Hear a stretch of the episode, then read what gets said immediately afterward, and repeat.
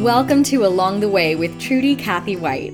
Trudy is the daughter of Jeanette and Truett Cathy, founder of Chick fil A. And like her dad, she is a beloved leader, communicator, and entrepreneur. In this podcast, Trudy will share a heartwarming collection of true stories with lessons she's learned along the way and remind you that the legacy you'll leave then is the life you're living now. Here now is your host, Trudy Cathy White. Merry Christmas, friends! Welcome to this special holiday episode of Along the Way. I'm thrilled that you've joined me, especially knowing that you are right in the middle of a very busy time Christmas preparation and celebrations. I've just finished shopping for most of my gifts. Well, I'll confess, most of them I've ordered online. But as soon as everything is here, I'm going to gather all my supplies in our basement for a marathon of wrapping and Christmas movies mostly Hallmark movies. Any other Hallmark movie lovers listening to me today? This year, John, myself, our children, their spouses, and all of our grandchildren are going to travel to our país mais querida, our beloved Brazil, to celebrate with so many friends. Isn't it amazing how the Lord works? Just a few short decades ago, I wished for the exact opposite. Here's my story today. Like many people, Christmas is one of my favorite time of the year. The lights, winter chill, traditions, and time with family all combined together form a really special conglomeration of happiness. That is, unless you're thousands of miles away in a foreign country, which is where we were when this story took place. Our first Christmas in Brazil, it proved more difficult than I was prepared for. Songs such as I'll Be Home for Christmas and There's No Place Like Home for the Holidays left a lump in my throat and a longing to be back in America. Compounding this sense of distance was the fact that Christmas in Brazil comes in the dead of summer. The intense heat did little to remind me of the cold weather we associated with Christmas back home. But as the years went by, our Christmases in Brazil became less and less foreign. We acquired an artificial tree from another missionary family, and each December we took our tree out on the porch to decorate it. Yes, we were dressed in shorts and flip flops, but we sang along with all the traditional American Christmas music playing in the background as we decorated the tree in the relative comfort of our breezy porch. We were singing songs like White Christmas, Winter Wonderland, and even the good old traditional Jingle Bells. We used cotton balls on the tree to make it look like snow had fallen on it, and after all the ornaments were hung on the tree, we would slide the tree back inside the house and sit down for a cold glass of water. I remember our daughter Angela. She was fascinated with the lights and the ornaments and often fell asleep on her back, her head right underneath the bottom branches of the tree, gazing up at the lights from below.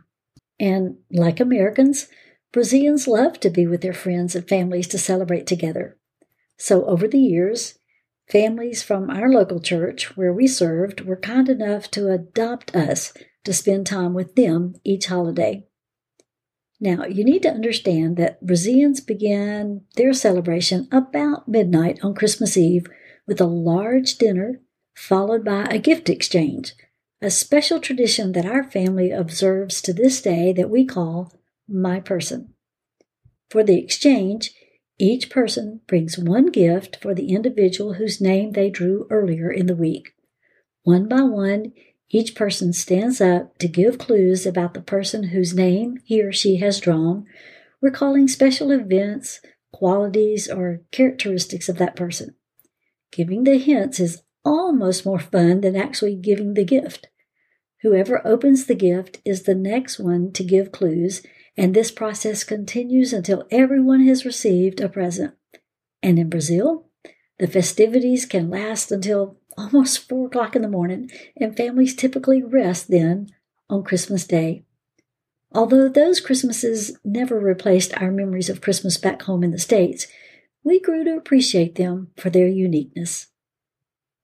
Years later, as I wrote the first edition of my book, Along the Way, I began to process that first Christmas in Brazil and the sadness I experienced from being so far from home.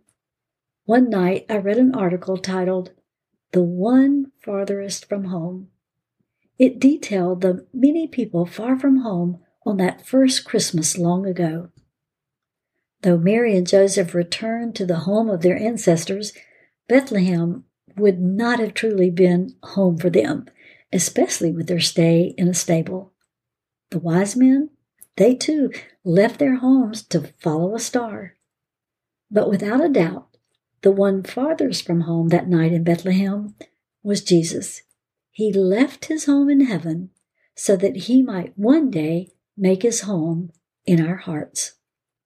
Our family, like those in the Nativity, was far away from home to share the most precious Christmas gift to all the people to whom God had called us to minister.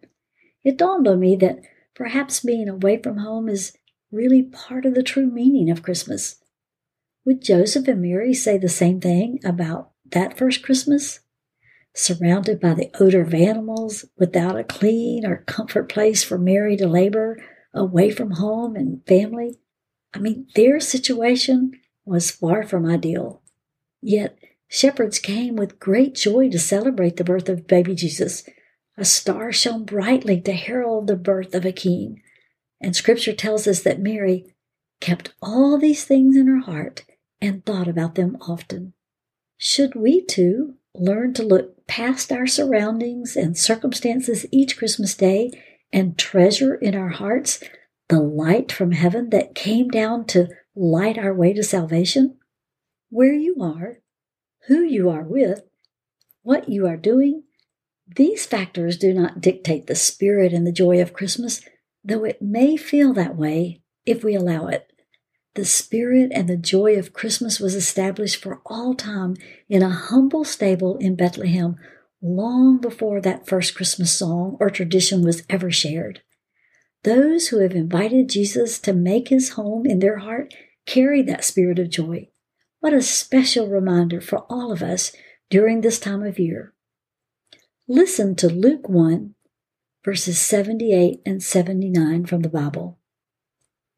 Because of God's tender mercy, the morning light from heaven is about to break upon us to give light to those who sit in darkness and in the shadow of death and to guide us to the path of peace. This Christmas season, I hope you find as much joy giving the gifts wrapped up in paper and tied up with a string as much as you do the gift of light that you carry to those sitting in death and darkness. It's the same gift of light that guides you to the path of peace, despite present circumstances or distance even from home. As we wrap up our time together, let's reflect on your own celebration of Christmas. Consider the following statement for a moment and then finish the sentence. Don't answer the way you think you should, but be honest with yourself. Here's the statement It just wouldn't be Christmas if.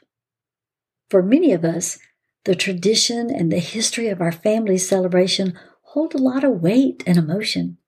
And when those celebrations look different, it's difficult Maybe for you, that sentence wasn't a conceptual wouldn't be, but actually a reality check of won't be. You face loss or hardship this year that means Christmas doesn't quite feel much like Christmas at all. How do you feel the light of the world reaching out to comfort you in this moment? He came to bring light and life to the world for generations through a tiny town in a tiny nation as a tiny babe. There is no concern, problem, or even a worry that you face this Christmas that's too big or too small. As you gather with family and friends, what are some practical ways that you can remind them of the true meaning of Christmas in the midst of darkness? Let us rejoice and celebrate, for our King, our King has come. I want to take this last minute just to say thank you. Thank you for joining me along the way this year on the first season of my podcast.